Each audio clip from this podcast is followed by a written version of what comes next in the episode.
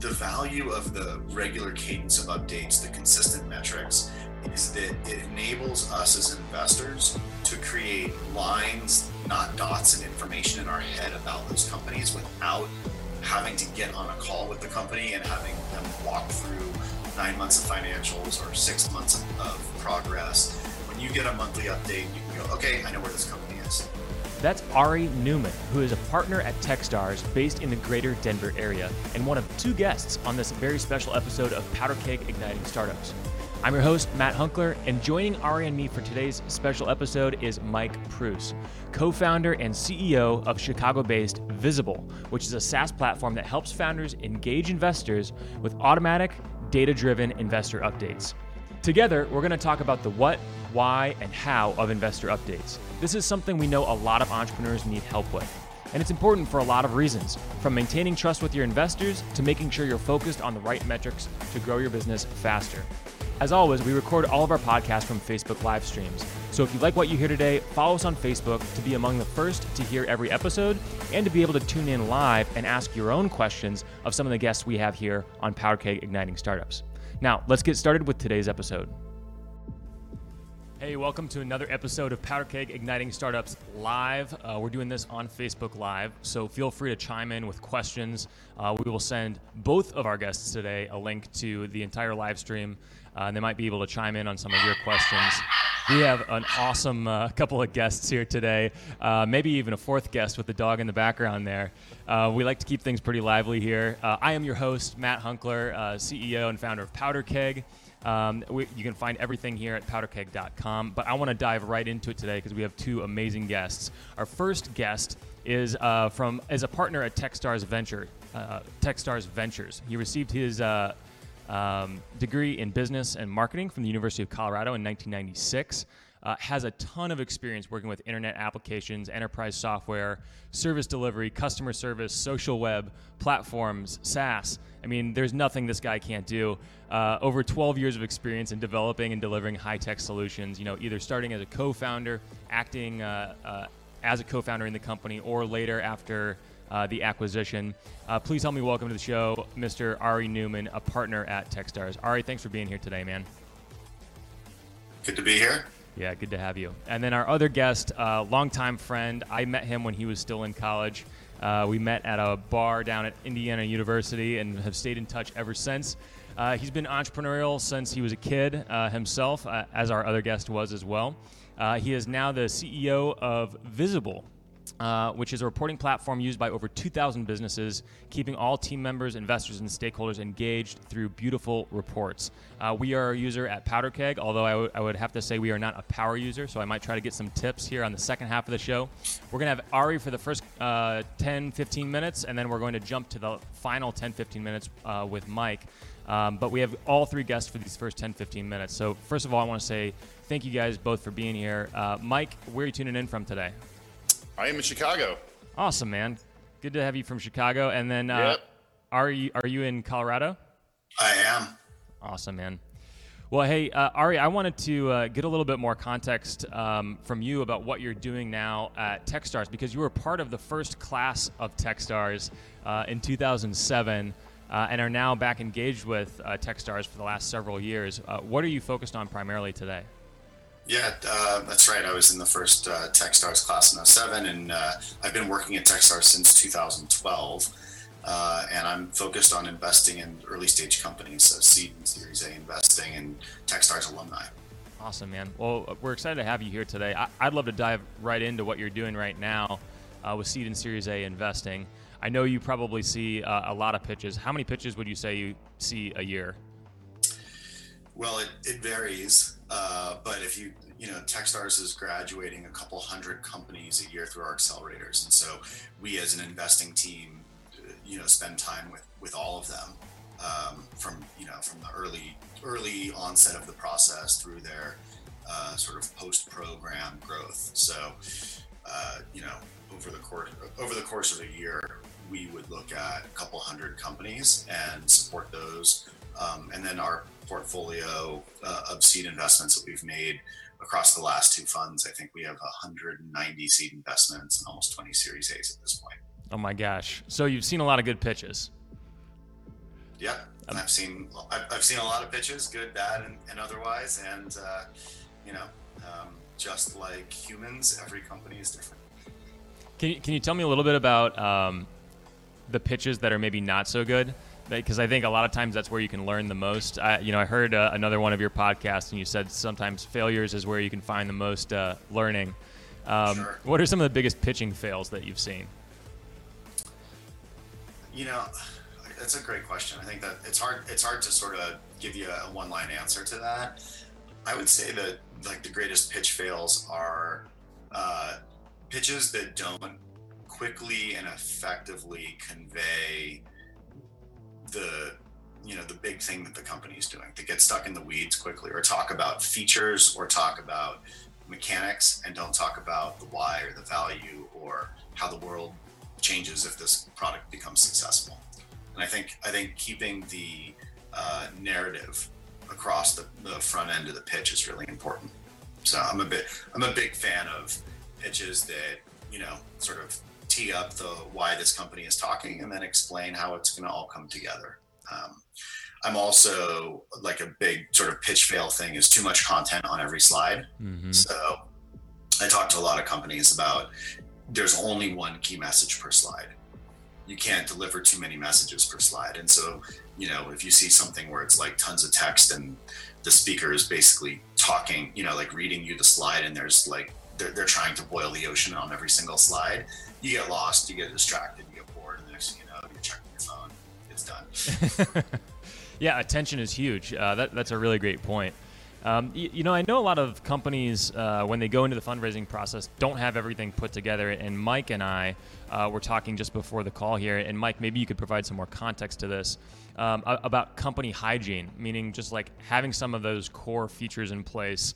Uh, maybe not features, but core uh, functions of the business like accounting, insurance, uh, making sure you've got your business house in order. Can, can you talk to me a little bit more about um, some of what you've seen working with those 2,000 plus companies that are on the Visible platform? Yeah, absolutely. Um, this is kind of, I don't want to steal Ari's thunder because he we, we chatted actually before the the phone call, uh, but I've, I've known Ari now for, for about four years, helping uh, Techstars companies report data uh, effectively back to their investors. And uh, one of the things that we've seen in the data invisible, and I think you know Ari is probably seen as an investor. I'll let him speak to this more specifically. But uh, companies that have a regular cadence of how they're uh, sharing information with stakeholders and reporting to them in, in a regular manner, uh, typically will um, be more successful in the long run, right? Whether that's um, correlation or causation, I think that's up for argument. But you could argue that companies that have uh, a really good. I love that was RG, uh, Ari's term around. Um, you know, kind of this this company back office hygiene around. Do you have the right uh, practices in place for accounting, uh, your insurance, your payroll, HR, uh, investor reporting? Because those are all really important things that could be really expensive uh, to fix or even detrimental to the business in the long run.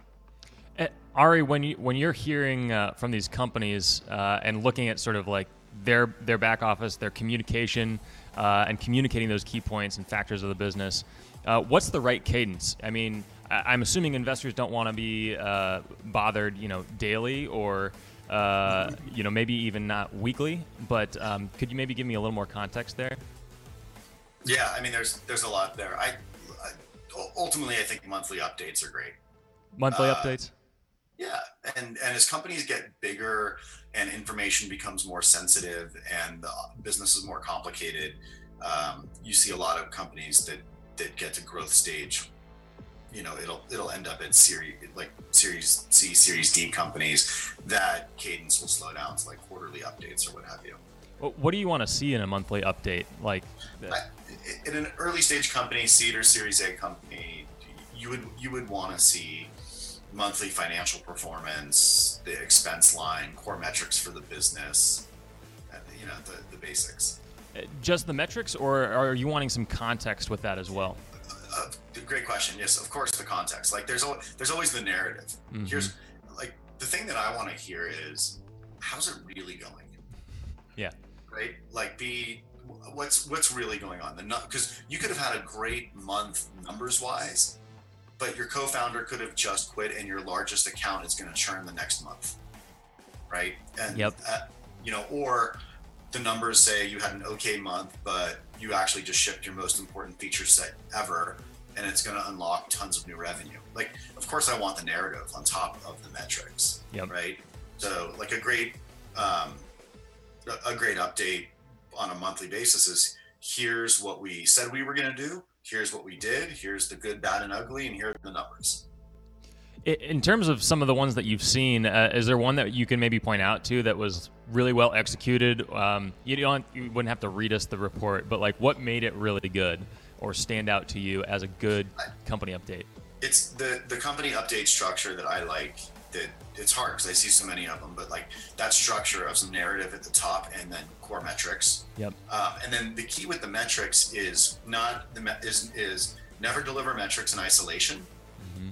Like when when a company sends out an update and says we had a great month, and then here's our numbers for the month, without the context of what the plan for the month was, so plan versus actual, or what you did the previous month compared to this month that data becomes a lot less easy to parse or, or less meaningful to me when I'm skimming through updates. Yep. Right? Um, and I and I think that sort of like transparency and self accountability of a company saying, "Here's what we said we were going to do, and here's what we did," mm-hmm. is great. Whether the numbers are up or down doesn't matter. It's the fact that you're consistently reporting them. Out of how many uh, updates are usually the metrics like right on where where they wanted to be in terms of um, early stage when, when you're talking like seed, pre Series A. Um, I mean, you, you already know the answer to that, right? It's almost done. I've got a question for Ari. Yeah. Um, not to hijack it. No. But, uh, Go for it. Ari, do you guys follow on with future rounds out of the TechStars fund? Yes.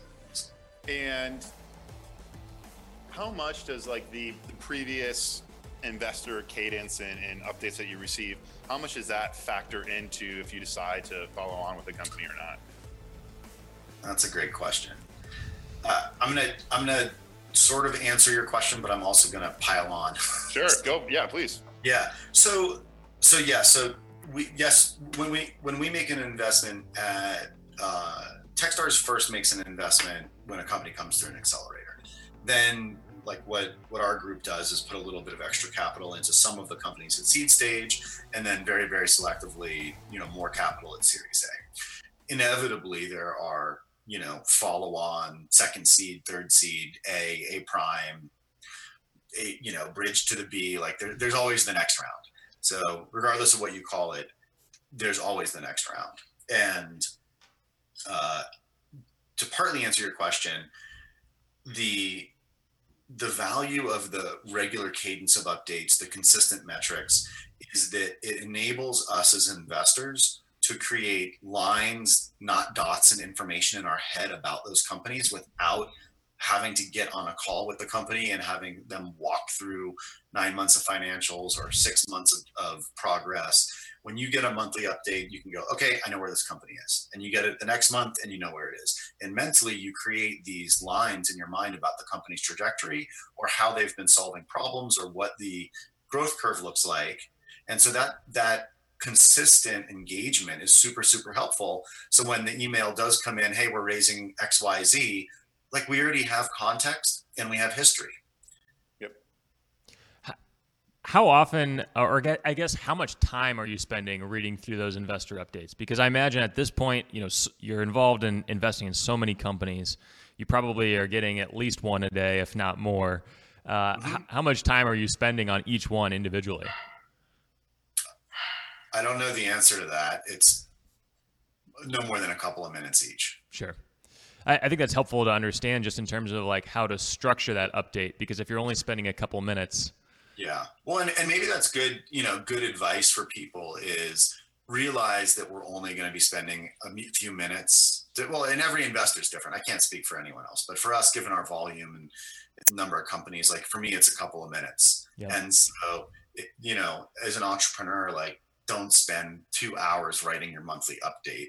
It's, it's get the key points across. Right. And, and that's why, you know, uh, we're on we're sitting here talking to mike at visible like automating this making it easy making it consistent right even if i was was got like totally crushed for two months and didn't read your updates if i know i have a call coming up with a company i can go back into my email folder and read those updates quickly and then i have that um, quick historical t- context. And when the formatting is roughly the same every time, it's pretty easy to get through. Yeah, that's a really great point. Um, and we'll we'll dive in a little deeper on sort of some of that formatting that visible. I mean, working with 2,000 companies uh, has that perspective on how to format that in the most effective way.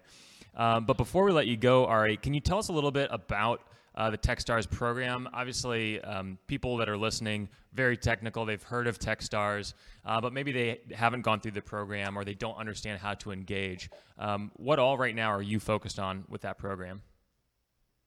Sure. Well, you know, TechStars is a worldwide network that helps entrepreneurs succeed. We run accelerator programs that help companies get started uh, and grow quickly all over the planet. And so uh, I'm involved in those programs as a mentor or advisor, or just getting to know the companies and trying to be helpful with strategy or fundraising. And you know, we're a very small. Our fund is a very small percentage of the overall capital that um, is deployed across the TechStars ecosystem. So really, it's just about engagement and trying to be helpful. And we occasionally we'll put a little bit of extra capital into a, a few of the companies. But if you go to techstars.com slash stats, you can see the size of the network and the amount of money that folks have raised. Um, you know, in aggregate, it's in the billions now. And we're, um, you know, we're, we're just huge fans of the alumni companies and here to support them. That's really awesome. And, and it's, it's across the, the country, right? Or, or even worldwide at this point?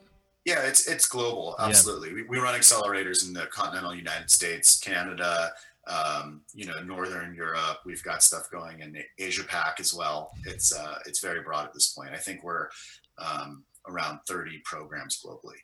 That's awesome. Well, I appreciate you sharing some of your perspective uh, from working with TechStars, Ari. And I know you had 12 years in the trenches. I wish we could go through your entire bio because I'm sure there are a lot of lessons uh, learned there. But uh, could you maybe share like one lesson uh, before you hop off here and, and we dive into conversation with Mike um, one of your biggest lessons in that those 12 years. It, it doesn't have to be um, the biggest ever, but um, one that kind of stands out to you. Just first one that comes to your mind. Yeah, absolutely. And you know, interesting. So, not a specific lesson, but I like like as a particular issue, but probably in the macro. You know, it was actually my father-in-law that said to me when I started uh, my last company like you know something to the something to the effect of you're going to screw up a lot of things. And at the time it totally petrified me. I was like what do you mean i'm going to screw up a lot of things? No no. And um, that what became like a fundamental truth. Like part of the entrepreneurial journey is making mistakes breaking things trusting your instincts. Your instincts sometimes are wrong and that's okay. And like the allowing allowing yourself to not be perfect allowing those mistakes to happen uh, and moving past them and learning from them, you know, was is probably the biggest takeaway of everything. Um, I, I tend to be, you know, a perfectionist or want everything to be precise, and letting go of that and accepting that I was going to screw things up and make mistakes um, along the way while I was trying to build a business was really powerful. And it turns out to be super true as an investor. I screw stuff up almost every day. Well, it's it's really refreshing to hear uh, that level of transparency and uh, the, the advice that I'm sure comes with lots of uh, scars and bumps and bruises from all the entrepreneurial battles that you've been in. Well, Ari, thank you so much for being here today. What, if people want to find you, what's the best social platform to find you on, and what's your handle there? Sure, probably just LinkedIn, um, uh, Ari.Newman, or uh, Twitter at Ari Newman, all one word. Awesome, man. Well, we're going to dive into some conversation uh, with Mike at Visible, learn a little bit okay. more about how they're growing that platform. But thanks for ha- hopping on in the first part of this conversation, and uh, hope to talk to you again soon. You bet. Great to join you guys. See you later. Thanks, Ari. Thanks, Ari. Bye. Mike, don't go anywhere. Um, I would love, I would love, love, love uh, to talk a little bit about your journey. We couldn't dive into all 12 years of Ari's journey, but I was wondering yeah. if maybe you could uh, give me a little bit of context of how you got into this entrepreneurial game and, and take it take it all the way back to like when you were a kid, your first entrepreneurial venture. When did you yeah. get the uh, get the bug? Yeah, um, I think it probably started in middle school, kind of early high school. Uh, my dad was a teacher for for 32 years, and back, you know, this would have been, you know, in the 90s. Uh, really, educators were the only ones that had a Mac, and so he would bring a Mac home and had really cool apps on there, like you know, iMovie and and photos and other things you could do. And I started messing around with creating videos. And my dad was a, a cross country and, and track coach, and I ended up making uh, highlight videos for the team. And through that, um, you know, kind of learn a lot of fun things. But like, hey, I could actually build a business out of just like software and my own creativity, and not even have to, you know, buy something and then and resell it at a higher level, but I could create something of, of real value. So that was kind of my foray was uh, making highlight videos. So you know, cross country teams, uh, kids from my high school that want to get recruited for particular sports, I would throw together a highlight reel for them. Uh, and, you know, it was a great business model, right? Because you would charge a, a, flat fee to make the video. And then every DVD you pressed, uh, you would make some money as well. Nice. So that was my uh, kind of initial foray into that. And then that really segmented towards college because when I was uh, growing up in the suburbs of Chicago, I was looking at a lot of the schools in the Midwest and uh, Indiana really stuck out to me because they had this entrepreneurship program, and I was really intrigued by that. And it was one of the top rated ones and uh, ended up joining uh, that that program in the Kelley School of Business, and uh, kind of like changed my life in terms of the, the, trajectory that I've that I've had so far. Tell me a little bit about the entrepreneurial program because I, I went through the program at IU. Uh, yeah. I, I didn't fully invest uh, my time and energy into it because I was off starting a company.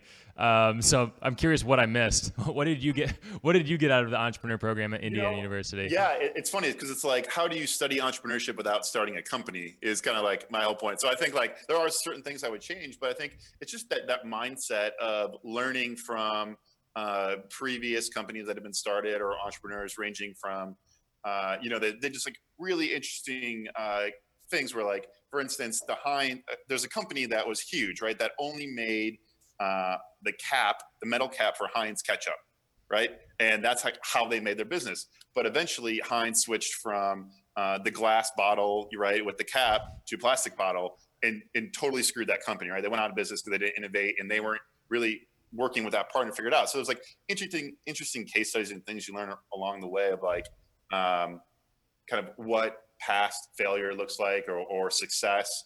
Um, they had, I believe his name's Herb Kelleher, the CEO of uh, uh, Southwest, come in, right? Like that's an incredible experience. So they, they pull in all these really inspirational folks uh, to that school. Uh, and then it, it, just gets your like mind thinking in that direction too, of like, all right, how do I start a business? Um, what kind of capital do I need? Who do I need to hire? What's our go-to-market strategy? Uh, so it, it was it was cool in the sense that it really got you thinking in a little bit of a different way. Yeah, absolutely. I, I, imagine you hear a lot of those same case studies now, working with 2,000 companies, uh, more than 2,000 companies as visible customers. Yeah. Um, anything you've learned, you know, just track. I know you're not like in everyone's data, following their data, yeah. but I'm sure you hear a lot of the lessons learned.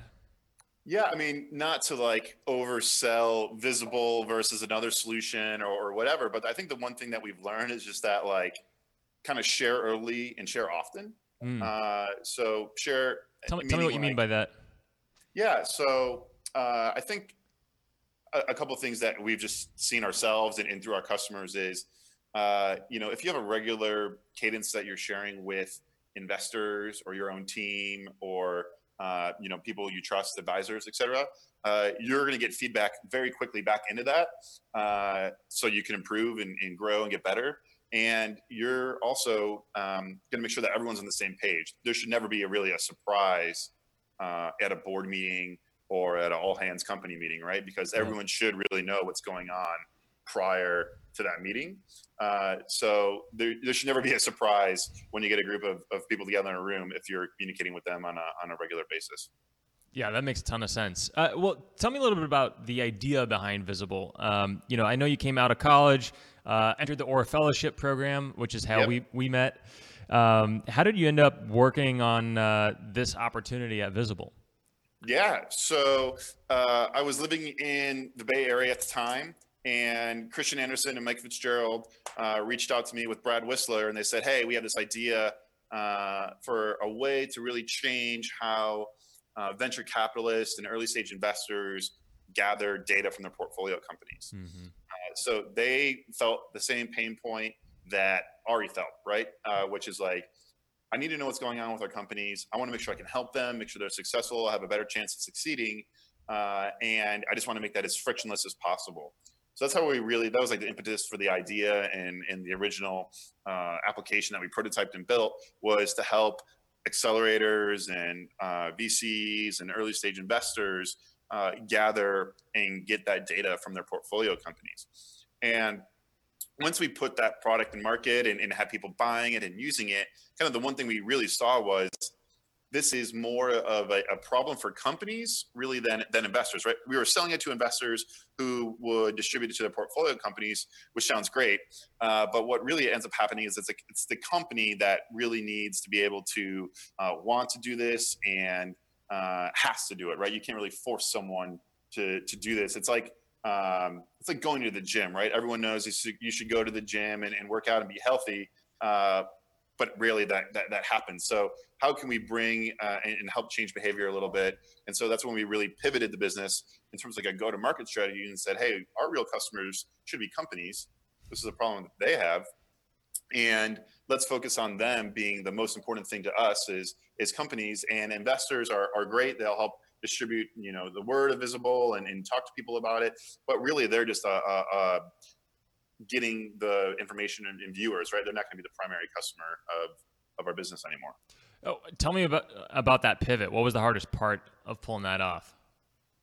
Um, that's a good question. I think that's kind of one of the big things is like we probably should have done it earlier. Like that's like my one big kind of takeaway. I think in, in terms of starting a company is just like trust your gut a lot faster uh, than you have before because usually your gut's right and you don't want to put off a big decision. So I think it's it's trusting your gut early. And then a part of that is, and I guess in going back to your question is um, the hardest part is just like the mind shifts, right? Yep. And it's really just a band-aid you have to rip off and do. Because I think we're, we were kind of in this like no man's land for a little bit where VCs would still sign up. It's like, Hey, I want to pay you. I want to pay you. I want to use your product. And we're like, yeah, revenue's great. Uh, but it's, it's not what we're really focused on anymore. So it's like, do you take that do you bring that customer on knowing that they're probably going to churn in you know nine months? Uh, or do you do you solely focus on on your new driving initiative? So i think the, the hardest thing is just the mind shift and and really the focus on what you believe the new business is going to be and not worrying about the old one. Yep. That makes a ton of sense. Uh, and when are you usually like engaging with companies? Like when do they when should they be thinking about a solution like visible to help share their you know metrics uh, yeah. from all aspects of the business? I would say, you know, that's, that's a great question. I would say most of our companies, once they get to around like 10 employees, is a good time for them mm-hmm. to uh, adopt a tool like Visible that helps get all of your key data in one place, helps you uh, create really beautiful reports that you can send out and track and, and, and do all that. I don't think you really need to use Visible uh, prior to that. I think and you don't certainly don't have to use visible when you're you're 10 or more. I think really the the thing is that you should just uh, kind of do it and share, right? It's whether you're using visible or just uh, a plain text email, uh, your stakeholders want to hear from you, good or bad. Yep. I think the the one thing that we uh, have learned and, and and just kind of seen is um, people are scared to share when something's not going right uh, you know, if something's going wrong, that's really scary to share with people that have given you money mm-hmm. and to uh, share that with them. That's exactly what you should be doing because, uh, as you just heard Ari say, like things go wrong all of the time. Uh, investors see this all of the time, and they're really there to help kind of like help you navigate that and, and fix the problem uh, before it becomes something bigger.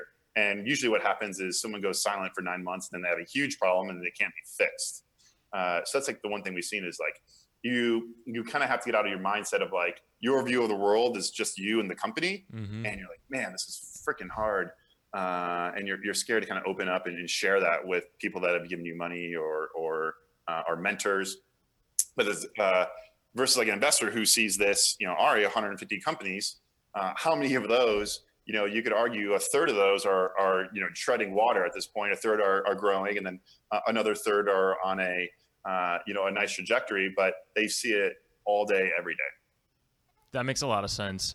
In terms of like making that mental shift, uh, is that something that you always did yourself? You know, because you are a startup founder yourself. You've been through that startup uh, pivot. I'm sure you've run into issues along the way, and we don't have yeah. to get into specifics, but um, unless you want to. Uh, but if if if um, you know, have you adopted that mindset, and what was the hardest part about adopting that mindset? We have, you know, I think just by the nature of the the company that we built and, and wanted to build, we've been very transparent with everyone that works at Visible, everyone that's invested in the company, uh, everyone that's part of the ride, mm-hmm. uh, because uh, I mean, yeah, that's just our product. And I guess in adopting the mindset, it's scary, but then I think what you'll find is it's incredibly refreshing and that you'll get a lot of help and people rallying behind you are like, hey, um, you know, I really need a, a, peer in the business, right? That, that was like one thing that, um, that, that I'm going through right now is like, hey, I need another leader in the business to to come and help take some of this weight and, and own certain parts of the business. And that's kind of hard to admit, but then what you get in return are all of your different uh, board members, investors, and team members like, hey, I know this person, I know this person. What is that ideal person you're looking for? Let's sit down and talk about it. I think what you get is so much value from opening up and, and saying where you need help uh, that it's it's it's really refreshing.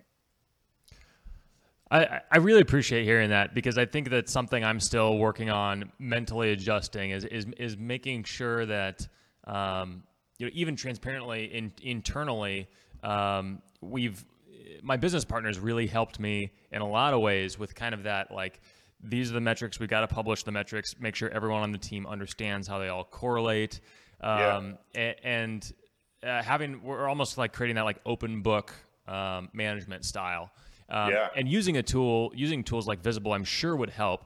Um, so, as a recent uh, subscriber to Visible, but someone who has not full, fully uh, adopted it, um, what what do I need to be doing? Like, how long should I expect it to take for me to set up my entire Visible uh, profile?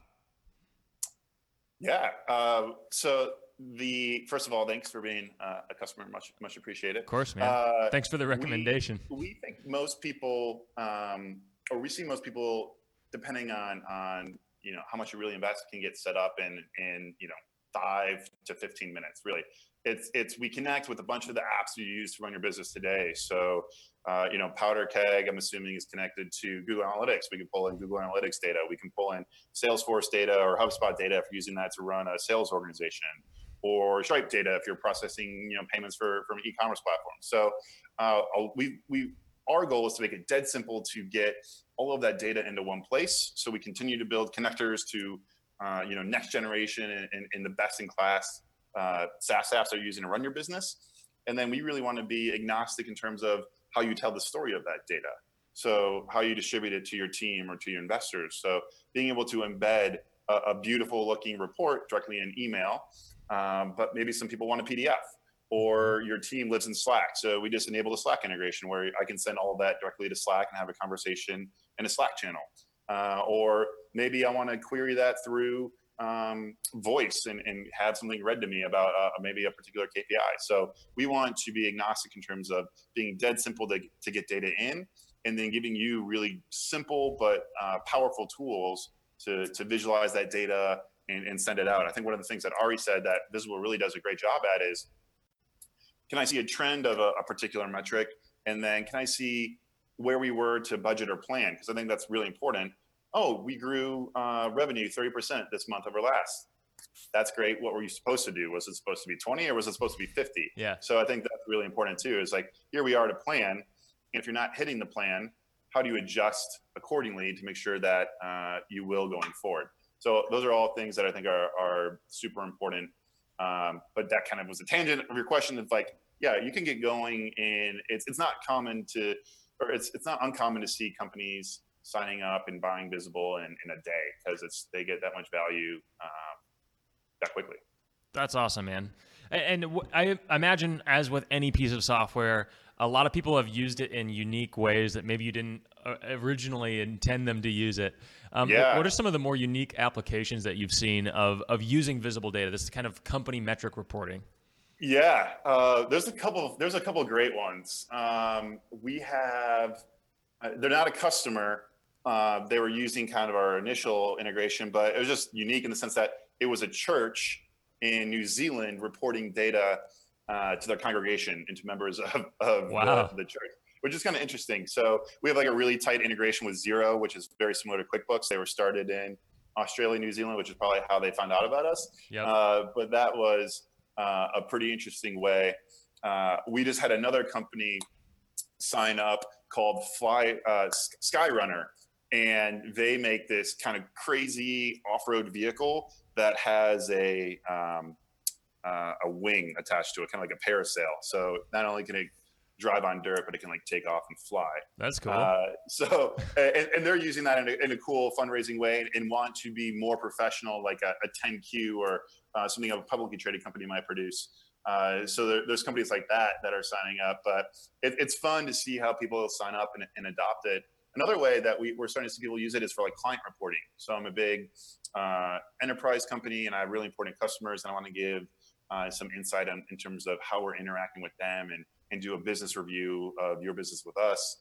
Uh, can I produce a nice looking report that I can send back to you and we can have a conversation around it? So uh, we're seeing really cool ways that uh, people are adopting it and, and picking it up and, and, using the tool. That's awesome, man. Well, I hope we can add some really cool, uh, cool use cases as we adopt it here over the next uh, month or so. Yeah. Um, getting it implemented at Powder Keg. Uh, before we sign off here, uh, where can people find you, Mike? Um, you know, on social media or otherwise, uh, to yep. learn more about Visible. Yeah, so Visible, our domain is visible.vc. Uh, I'm probably most active on Twitter, uh, and it's just at Mike Preuss, P R E U S S. Um, but those are kind of the, the two that take up most of my day. Awesome, man. Well, hopefully people will hit you up there. We'll link it up for those of you that are watching or listening on uh, Facebook Live, uh, so you can find Mike uh, VC uh, dot VC. Sorry. Um, Mike mentioned a few people uh, previously. Uh, Kristian Andersen was actually our first episode in season one of Powder Keg Igniting Startups. So if you're interested in learning more about Kristian and High Alpha, of which Visible is a portfolio company, uh, make sure you check that out. Uh, Chris Heivly, also at TechStars, uh, would be another good episode from season one to listen to. Uh, but until then, uh, dive in, take some of this actionable uh, advice from both Mike and Ari today and implement it in your business. Drop a comment below of what you learned or what you liked the most, uh, or if you have a question for either of them, because we'll share this link uh, directly with them and, and, maybe get you an answer. Thanks so much for tuning in, and thank you, Mike, for being here. Really appreciate you coming on yeah, a powder keg. It was a blast. Absolutely, man. All right, see ya. Bye. That's all for today's episode. We had a great chat with Ari Newman from Techstars, who you can follow on Twitter at, at Ari Newman. Likewise, huge thanks to Mike Preuss of Visible. You can give him a follow at, at Mike Preuss on Twitter, and make sure you check out Visible at visible.vc. Again, that's visible.vc. Uh, we use this software ourselves, highly recommend. To get links to the resources and people mentioned in this episode, as well as more stories on entrepreneurs, leaders, and professionals building companies outside of Silicon Valley, subscribe to us on iTunes at powderkeg.com forward slash iTunes. You'll want to subscribe because we have some really great guests coming up in season two, which officially starts with our very next episode. We're going to be talking about fundraising in the Midwest as well as outside the coasts, so don't miss it. Thanks for listening to this special in between episode. You'll be hearing from us again soon on Powder Keg Igniting Startups.